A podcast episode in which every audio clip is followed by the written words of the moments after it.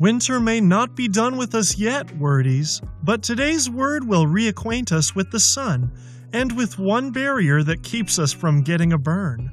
The word of the day is awning, spelled A W N I N G.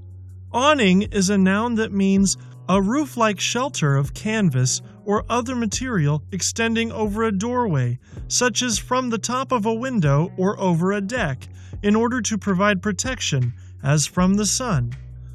Awning appears as one of several options for electricity free temperature reduction in Elizabeth Royte's article, Too Hot to Live Millions Worldwide Will Face Unbearable Temperatures, as published online in National Geographic on June 17, 2021. Rethinking how we build will be key to surviving a warmer future.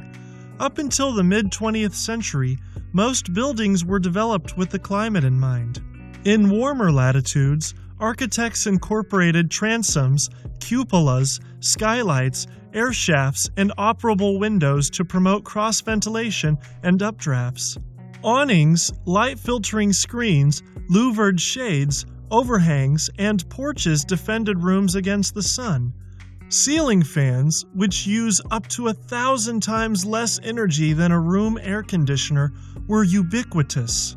But as the cachet and influence of modernist architecture, with its inoperable windows and curtain walls of aluminum and glass, spread from the US and Europe around the globe, so did dependence on mechanical air conditioning.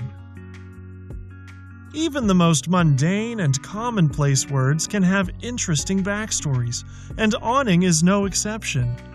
Awning is of obscure origin, but several theories persist regarding its source.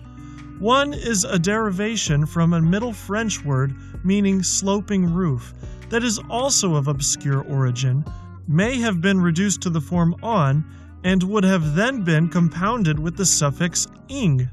Another theory connects awning because of its earliest use strictly in nautical contexts to a Low German source cognate to English haven, with the sense of shelter.